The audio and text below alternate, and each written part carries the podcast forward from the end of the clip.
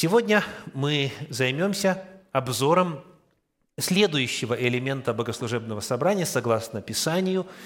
Это богослужебная молитва. Вот это название сегодняшней проповеди.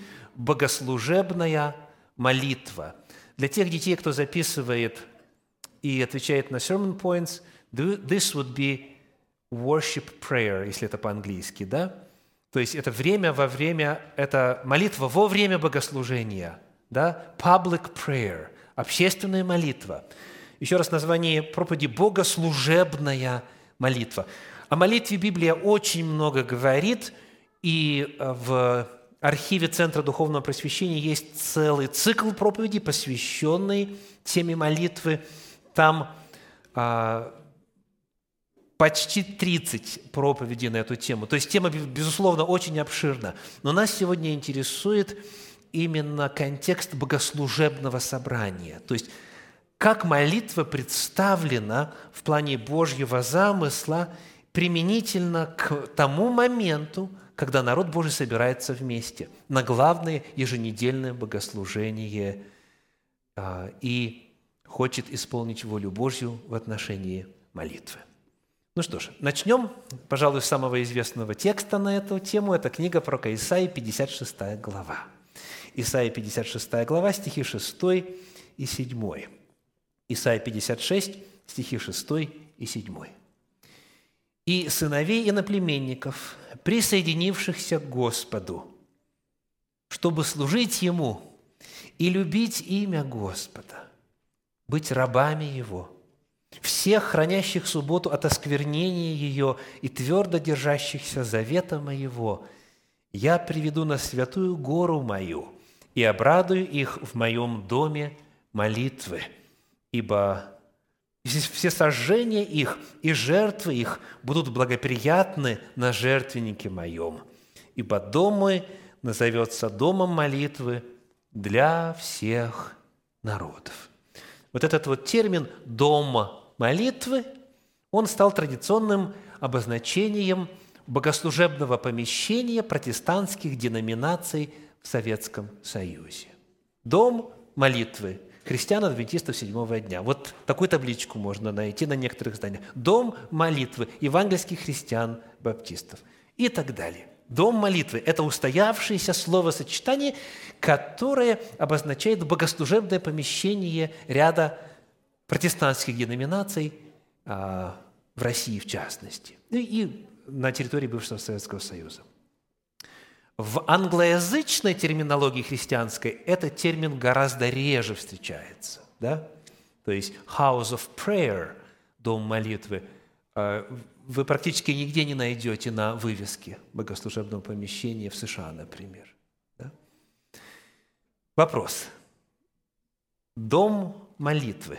Что этот термин обозначает у Исаии? Что это за место? Вот текст перед вами, седьмой текст, все ответы содержит. Что это за место? Значит, говорится: «Я таковых, кто любит Господа и прочее, прочее, приведу на святую гору мою». Эта гора как называется? Гора Мориа, храмовая гора, так называемая храмовая гора. Так, что еще тут у нас служит указанием на место, которое описывается? Всесожжение и жертвы. Где жертвенник стоит? На дворе храма. Это именно двор храма, так? Все сожжения и жертвы переносятся на дворе храма, а внутри храма воскуряется на золотом жертвеннике, на жертвеннике курений все сожжения не приносится, там фимиам поднимается. Итак, святая гора, жертвенник – это двор храма. И вот это место называется Бейт-Тефила, дом молитвы. То есть мы находим, что культовое богослужебное помещение ветхозаветной эпохи, оно называлось вот этим словосочетанием «дом молитвы». Безусловно, в Библии есть и другие обозначения этого места. Но тот факт, что оно называется «дом молитвы», показывает его целевое практическое предназначение. Для чего нужен дом молитвы? Задаю очень трудный вопрос. Чтобы там молиться. Чтобы там молиться. Дом молитвы Бейт-Тефила – это место, куда приходят, чтобы помолиться. То есть мы находим, что функционально молитва вот на этой территории, на Храмовой горе, в храмовом комплексе, она занимала важнейшее место. Достаточно важно для того, чтобы стать обозначением этого места. Можно было сказать, что это дом жертвоприношений, дом обучения. И все это было бы верно. Но Библия называет это место, сам Господь называет это место домом молитвы. Это показывает значимость молитвы для Господа, что касается места богопоклонения. Давайте посмотрим теперь новозаветную эпоху. Откроем апостольские писания, книгу «Деяния апостолов», 16 главу, и прочитаем там стихи с 11 по 13. Деяния апостолов, 16 глава, стихи с 11 по 13. Итак, отправившись из Троады, мы прямо прибыли в Самофракию, а на другой день в Неаполь, оттуда же в Филиппы. Это первый город в той части Македонии, Колония. В этом городе мы пробыли несколько дней. Пока сделаем паузу в чтении. Где мы находимся территориально? Где? В тексте, где мы находимся? Сказано, это Македония, да? Откуда известный полководец из истории Александр. Это Македония, и Филиппы – это имя отца Александра, да? Филипп Македонский. Его именем был назван этот город, куда пришли апостолы. Это описание миссионерского служения апостолов. То есть, иными словами, там еще весть о Христе в этом городе ни разу не звучала. Получив видение, получив откровение во сне о том, что некий муж, македонянин, говорит: «Приди к нам и помоги нам», апостол Павел и его сотрудники заключают, что Господь призывает их трудиться на той территории. И они приходят туда, приходят в Филиппы, в Македонию, и несколько дней, сказано, пробыли в этом городе, но приходит время богослужения, и что? Читаем дальше, следующий стих, 13. «В день же субботний мы вышли за город к реке, где по обыкновению был молитвенный дом, и, сев, разговаривали с собравшимися там женщинами». То есть, это явно не Иудея, это явно не Иерусалим, это явно не гора Мориа, это не храм, это не двор храма. Но, тем не менее, у нас схожий термин, как в синодальном переводе, молитвенный дом. Молитвенный дом. Это так называемый смысловой перевод. В подлиннике дословно говорится «место для молитвы». Молитвенное, то есть место, где осуществляется молитва, как и значится в современных переводах на русский язык, в частности, Кулаков так переводит, епископ Кассиан так переводит и так далее. То есть пришла суббота, пришло время, выделенное для богослужебного собрания, как написано в книге Левит, в 23 главе, в 3 стихе. 6 дней работайте, а суббота – покой, священное собрание во всех жилищах ваших. Само собой, есть храм в Иерусалиме, но до него поди, дойди. В каждом городе, во всех местах обитания вашего есть места проведения богослужений. Как они значатся тут, как обозначаются? Место молитвы, дословно. Или, как в нашем синодальном переводе, молитвенный дом. Что мы отсюда узнаем? Мы находим, что помимо храма, в каждом городе, где жил народ Божий, было особое место. Оно называлось синагога. Иногда, когда синагоги не было, это было какое-то иное выделенное место, где народ собирался, его цель для молитвы. Мы находим, что помимо этого они и рассуждали, и проповедовали, и так далее. Но обозначением этого места, богослужебного собрания, была именно вот эта фраза «молитвенный дом» или «место для молитвы». Вновь, о чем это свидетельствует? О значимости молитвы для синагоги, для собрания, для места проведения богослужений. Молитва в общественном богослужении, согласно Божью замыслу, настолько значима, что то место, где она осуществляется, называется дом молитвы, молитвенный дом, место молитвы. А это означает, говоря практически, что молитве как явлению, молитве как действу, молитве как части богослужебного собрания должно уделяться заметное место. Недостаточно, никак недостаточно помолиться в начале, помолиться в конце и иметь право это место называть «дом молитвы». Ну, в плане иллюстрации. Дом пионеров. Что обозначает? Это место, где есть пионеры, и где их много, где они собираются, где они что-то организовывают, где они что-то делают. Это место им посвященное. Дом культуры, дом союзов, дом съездов и так далее. То есть невозможно назвать что-то каким-то термином, если это явление в этом месте, в этом доме незаметно. Или сведено к минимуму, или же как бы так, знаете, между прочим. Нет. Божий замысел в отношении общественной молитвы, в отношении молитвы на общественном богослужении таков, что любой, кто присутствует, он должен бы сказать: «О, здесь много молятся». Здесь молитве уделяют время. Здесь молиться любят. Здесь учатся молитве.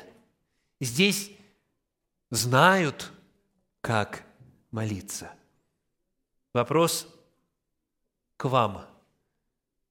Достаточно ли молитвы в богослужебном собрании, там, где вы поклоняетесь Господу,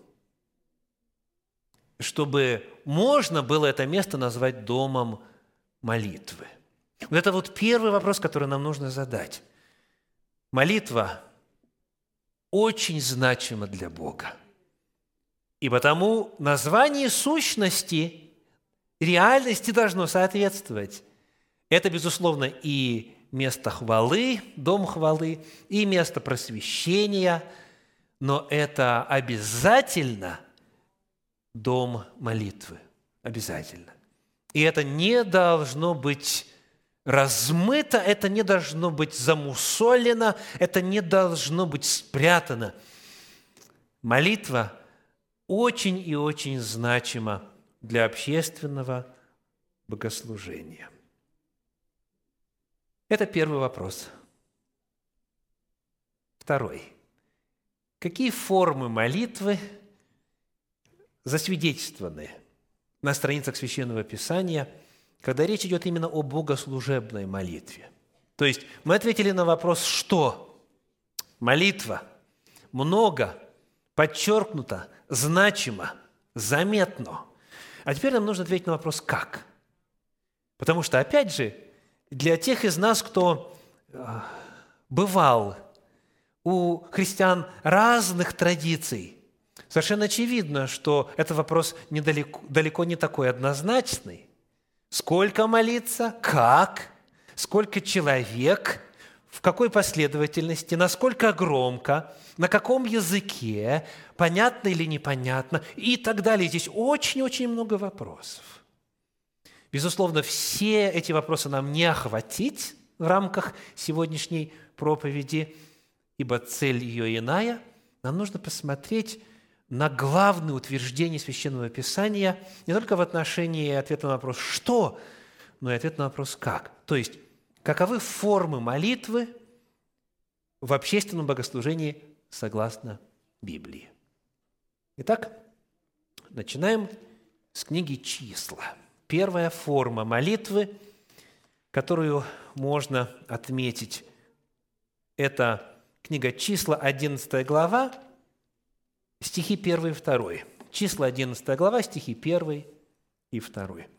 «Народ стал роптать вслух Господа, и Господь услышал, и воспламенился гнев Его, и возгорелся у них огонь Господень, и начал истреблять край стана. И возопил народ к Моисею, и помолился Моисей Господу, и утих огонь». Попытаемся визуально представить эту картину. Итак, кто присутствует? Кто присутствует? Народ. Да?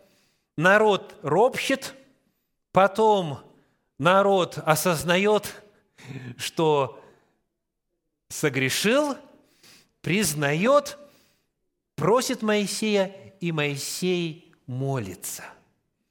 То есть это именно общенародное дело, где по нужде общества молится один человек от имени общества и за общество, или об обществе Господнем. Итак, это первая форма молитвы. Молится один, будучи представителем всего собрания, будучи представителем собравшегося народа. Молитва одного о присутствующих и от имени присутствующих. Один молится, все слушают, и в конце говорят «согласны», «верно», по-еврейски «аминь». Угу. Еще один пример. Первая книга Царств, 7 глава, 5 стих. Первое Царство, 7 глава, 5 стих. «И сказал Самуил: соберите всех израильтян в массифу, и я помолюсь о вас Господу». Похожая картина. Там Моисей молился, народ набедокурил. Здесь снова народ набедокурил, другой молится. Самуил, Божий пророк и судья Израиля. То есть, если вы почитаете контекст, то там очередное нашествие, очередных врагов, иноземцев, которые горе и экономические трудности создают для народа Божия. Народ осознает, просит о помощи, и Самуил говорит еще раз: «Соберите всех израильтян, и я помолюсь Господу». То есть, снова у нас что наличествует? Весь народ, то есть собралось общество Господне, и один молится о присутствующих и от имени в качестве представителя всех присутствующих. Еще одна молитва подобного рода. Посмотрим на вторую книгу Паралипоменон, 6 главу. Это молитва царя Соломона во время посвящения храма. Эта молитва настолько значима, что она записана в Библии более чем единожды. Она довольно объемна по тексту. И вот я прочитаю те стихи из этой 6 главы, которые рассказывают о том, как это имело место. То есть в цикле проповеди «Теология богослужения» мы смотрим на главную динамику молитвы. Итак, 2 Паралипоменон, 6 глава, стихи 3 и 4, из 12 по 14. «И обратился царь лицом своим и благословил все собрание израильтян. Все собрание израильтян стояло и сказал: благословен Господь Бог Израилев, который, что сказал устами своими Давиду, отцу моему, исполнил ныне рукою своей». Вот это начало молитвы. Дальше читаем стихи с 12 по 14. «И стал Соломон у жертвенника Господня впереди всего собрания израильтян и воздвиг, то есть поднял руки свои, ибо Соломон сделал медный амвон длиною в 5 локтей, шириною в 5 локтей, а вышиною в 3 локтя, и поставил его среди двора, и стал на нем, и преклонил колено впереди всего собрания, и воздвиг руки свои к небу, и сказал: «Господи Боже Израилев», и далее текст молитвы. Тот же самый формат. Один человек, в данном случае царь, молится от имени всего собрания и молится о всем собрании. Давайте посмотрим теперь апостольские писания. Деяния апостолов, 20 глава, стихи 17, 18 и 36. Деяния апостолов, 20 глава, стихи 17, 18 и 36. «Из Милита же, послав в Ефес, он призвал пресвитеров церкви, и когда они пришли к нему, он сказал: «Вы знаете, как я с первого дня, в который пришел в Асию, все время был с вами». Дальше у них происходит беседа, то есть в этой группе людей он напоминает, он наставляет, апостол Павел рассказывает о будущем и прочее. И вот теперь стих 36 говорит: «Сказав это, он преклонил колено свои и со всеми ими помолился». Вновь собрание народа Божия и одна молитва, в данном случае апостол Павел молится о всех. Это первый способ из главных форматов и способов общественной молитвы в рамках общественного богослужения, когда один молится от имени собрания. И, пожалуй, эта форма молитвы, она наиболее всего распространена. Это вне зависимости от деноминации у всех христиан есть. Один молится за всех и от имени всех. Это первый формат. Давайте посмотрим следующий. Книга Судей, 10 глава, 14 стих. Судей, 10 глава, 14 стих. Нечто иное происходит. 15, прошу прощения, 10 глава, 15 стих. «И сказали сыны Израилевы Господу: согрешили мы, делай с нами все, что тебе угодно, только избавь нас ныне». Давайте попытаемся теперь эту ситуацию представить. Как вы можете вообразить, как это происходило в реальности? «Сказали сыны Израилевы Господу». То есть, сколько человек? Сколько человек говорили? Сколько человек отверзали уста? По тексту.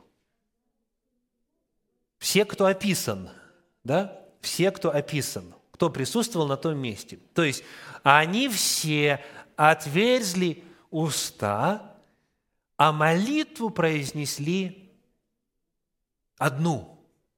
Молитву произнесли одинаковую. Еще раз. «Сыны Израилевы сказали Господу, согрешили мы» и так далее. То есть, как это физически, как это практически осуществляется? Значит, они заранее условились, значит, они заранее договорились, какую молитву будут возносить Господу, и потом все вместе, как бы речитативом, хором ее произнесли. Традиционный термин, который используется для этой формы молитвы в христианском богословии, это литания. Литания – это именно та молитва, при которой все присутствующие одновременно произносят выбранный заранее текст. То есть к такой молитве нужно готовиться. Либо кто-то, кому доверяют, выбирает и предлагает, либо заранее собираются, скажем, какие-то служители и так далее, и какой-то консенсус устанавливается, и тогда все вместе произносят одно и то же. Но в любом случае по материальной стороне дела, по фактической стороне дела все вместе произносят в унисон одно и то же. В этой же книге Судей в 21 главе давайте прочитаем стихи 2 и 3. 21 глава, стихи 2 и 3.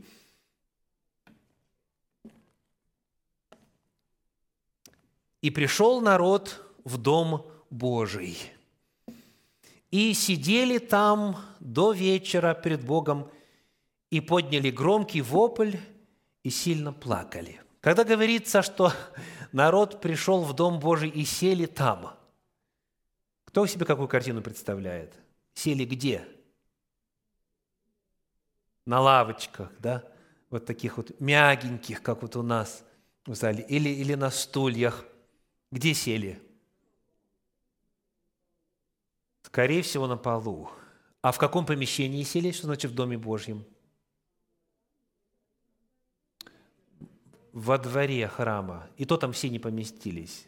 То есть во дворе и, так сказать, на прилегающей территории. То есть внутри храма, во святом и святом святых точно никто не сидел никогда. И тем более народ. Да? То есть туда дозволено было ходить только священникам, потомкам Аарона, первосвященника. То есть перед нами такая картина, что пришли ко святилищу и плакали, вопили и, сказано, сказали, двоеточие. И дальше такой текст, 3 стих. «Господи Боже Израилев, для чего случилось это в Израиле, что не стало теперь у Израиля одного колена?» Какого колена? Вениамина. Это история, когда вениамитяне не пожелали раскаяться в совершенном злодеянии, а приготовились сражаться против остальных колен Израиля, и в результате осталось там всего несколько сот человек. То есть это еще один пример, когда народ Божий сходится вместе, и у них какая-то единая нужда. И они согласны, что вот именно такими словами надо молиться Господу. И вот они отверзают уста и произносят эту молитву вместе. Теперь парочку примеров из апостольских писаний. Книга «Деяния апостолов», 1 глава, стихи с 23 по 25. «Деяния апостолов», 1 глава, стихи с 23 по 25.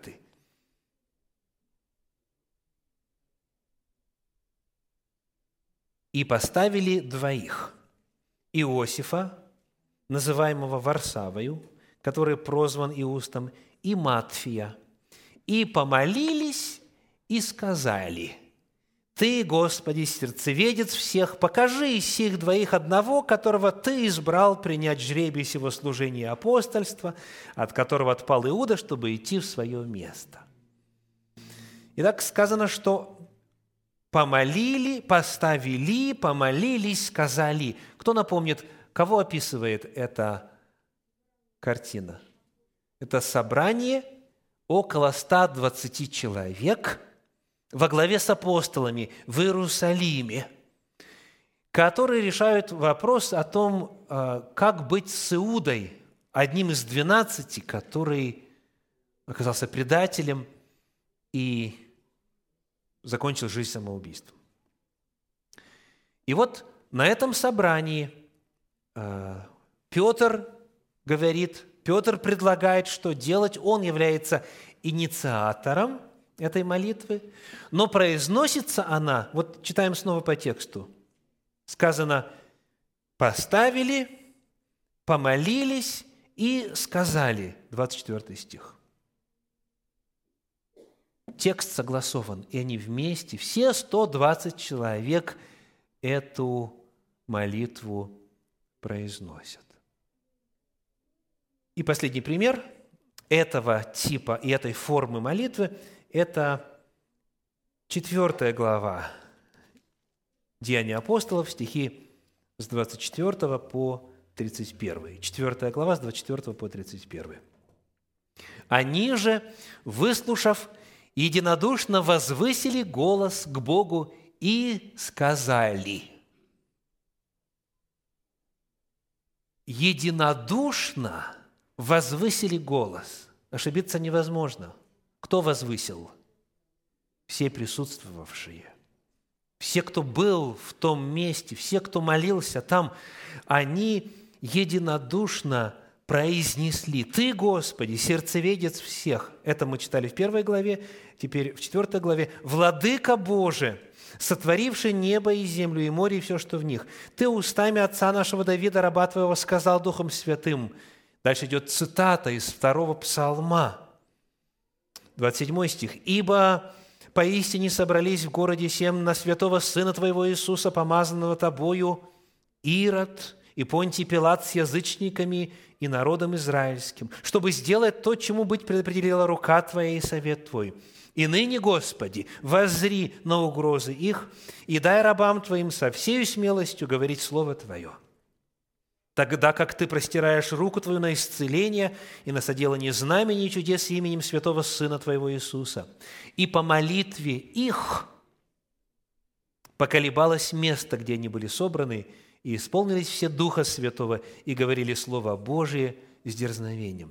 То есть мы находим, что вот это коллективная молитва, молитва, произносимая хором, молитва, произносимая в унисон, когда единодушно все произносят один и тот же заданный текст, заранее согласованный, заранее выбранный.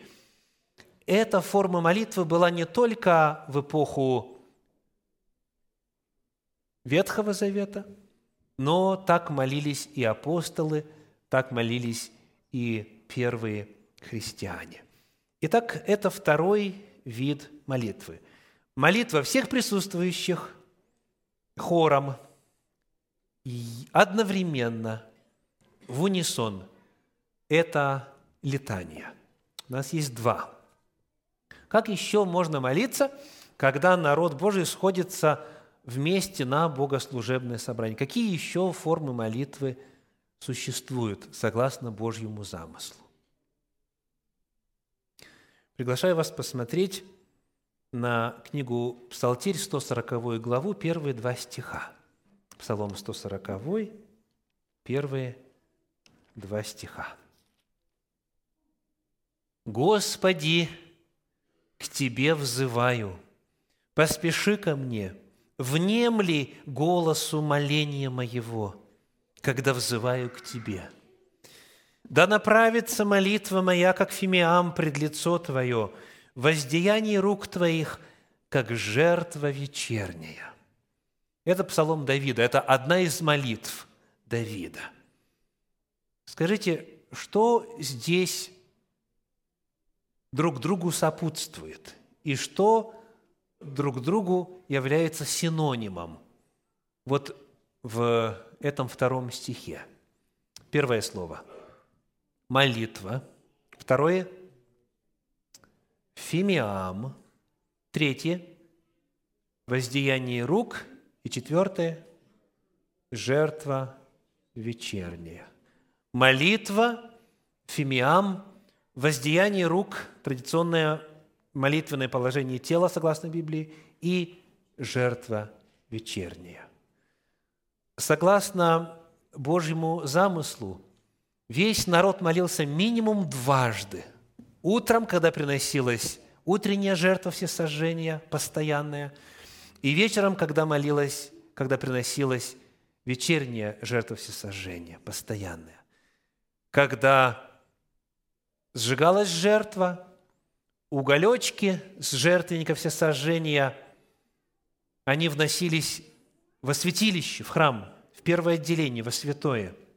Возлагались там на жертвенник курения. Дальше туда посыпался специальный порошок. И вот этот аромат, это благовоние, оно поднималось А народ в это время находился на дворе святилища, находился у святилища и молился Господу. Подробнее об этом мы читаем в ряде отрывков Священного Писания. Но пока давайте уточним формат. Есть роль, которую священник осуществляет. Он возносит всесожжение на дворе, он возносит фимиам внутри храма, а есть роль, которую весь народ исполняет. Молится в это время снаружи, поднимает руки к небу. И когда Давид молился, он говорит: «Да направится молитва моя, как фимиам». То есть в это время фимиам возносится. «Воздеяние рук моих, как жертва вечерняя». В это время жертва вечерняя приносится. Как вы думаете, в какой форме происходила эта молитва? Вот представьте себе сотни человек, которые собираются во двор святилища, во двор храма. Или, если они далеко находятся, как, например, Даниил в Вавилоне, все в одно время останавливаются, все в одно время прекращают свои дела. Даниил открывает окна по направлению к Иерусалиму. Кто в городе живет, физически приходит, кто может присоединиться. И начинается молитва. Как они молятся? Какой текст у них? Давайте посмотрим вот на одну молитву, описанную в Библии, на одну из молитв, описанных в Библии. Первая книга Царств, 1 глава, стихи с 9 по 13. 1 Царств, 1 глава, стихи с 9 по 13. «И встала Анна после того, как они ели и пили в Селоме. Или же священник сидел тогда на седалище у входа в храм Господень». Обратите внимание на место. «Или сидит у входа в храм Господень. И была она в скорби души, и молилась Господу, и горько плакала, и дала обет, говоря: Господи Саваоф, если Ты презришь на скорбь рабы Твои, и вспомнишь обо мне, и не забудешь рабы Твои, и дашь рабе Твоей дитя мужеского пола, то я дам его Господу на все дни жизни его, и бритва не коснется головы его». Между тем, как она долго молилась пред Господом, Илий смотрел на уста ее, и, как Анна говорила в сердце своем, а уста ее только двигались. То есть, как молилась она? Шепотом, то есть неслышно. Возможно, то есть он видел только, что уста двигались. Он звука не слышал, но она молилась именно словесно, не просто мысленно, потому что уста шевелились, она произносила слова. Она говорила, уста ее только двигались, не было слышно голоса ее, то Илий счел ее пьяною. Это где Анна молилась? Где? У входа. Он сидел у входа, и как он узнал, что она шевелит губами? Потому что она находилась в расстоянии визуальной дистанции, но он не мог расчленить, разобрать, расслышать ее голос. Так вот, о чем она молилась? О своем молилась, о своей беде молилась, о своей скорби молилась, об огорчении своем молилась, о сопернице своей молилась, о том, чтобы Господь ребеночка дал, сыночка дал, молилась, обет Господу давала. То есть, когда народ Божий приходил в установленные времена к храму Господню молиться, каждый молился о своем. У каждого своя нужда. И эту нужду никогда молящийся от имени всех не сможет выразить. Допустим, собирается 200 человек. Тот, кто молится от имени всех, когда молится один, он не в состоянии не то что выразить, он не в состоянии даже знать, о чем вы хотели бы попросить Господа. Когда молитва речитативом, когда летания произносится хором в унисон, туда такие просьбы не включишь, потому что это личное. Это во всеуслышание просто неуместно оглашать. Но вот нужна форма, и она есть, она дана в Библии, она установлена Господом.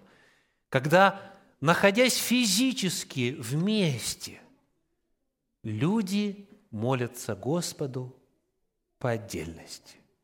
Собрались в назначенное время, собрались на богослужение, и каждый молится о своем.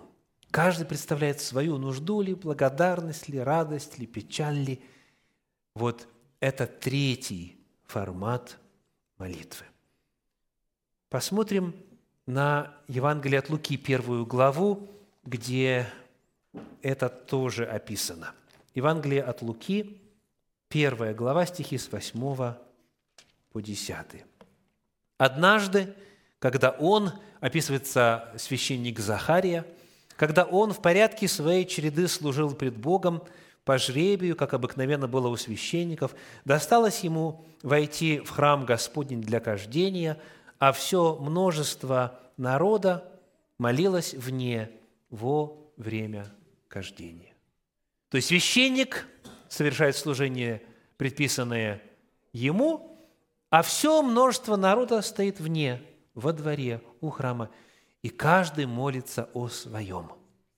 Священник символически воскуряет фимиам, который символизирует возношение всех этих молитв Господу, но каждый возносит Богу свою молитву. В этой же книге Евангелия от Луки, 18 главе, Христос рассказывает о молитве 2 человек. Помните? 18 глава, стихи с 10 по 13. 2 человека пришли в храм помолиться. Один фарисей, а другой мытарь. Фарисей, став, молился сам себе так. Мытарь же, стоя вдали, не смел даже поднять глаз на небо, но, ударяя себя в грудь, говорил. То есть они рядом стоят, ну как рядом, на определенном расстоянии. То есть они вместе, они оба пришли помолиться. Но каждый молится о своем. Этот хвалится, и в результате мало что от Бога получил, а этот осознает свою нужду и получил оправдание от Господа. Но здесь совершенно очевидно показан формат, во время которого, когда народ Божий сходится на богослужение, должно быть время, когда каждый молится лично. Лично это означает, скорее всего, как Анна, шепотом, потому что если это сокровенное, то ты не будешь это во всеуслышание объявлять. Да и потом важно не помешать молящемуся рядом, правильно? В зависимости от возможностей, от наличия или отсутствия музыкального фона и так далее. Кстати, забегая вперед, скажу, что в то время, когда народ молится, левиты играют и поют.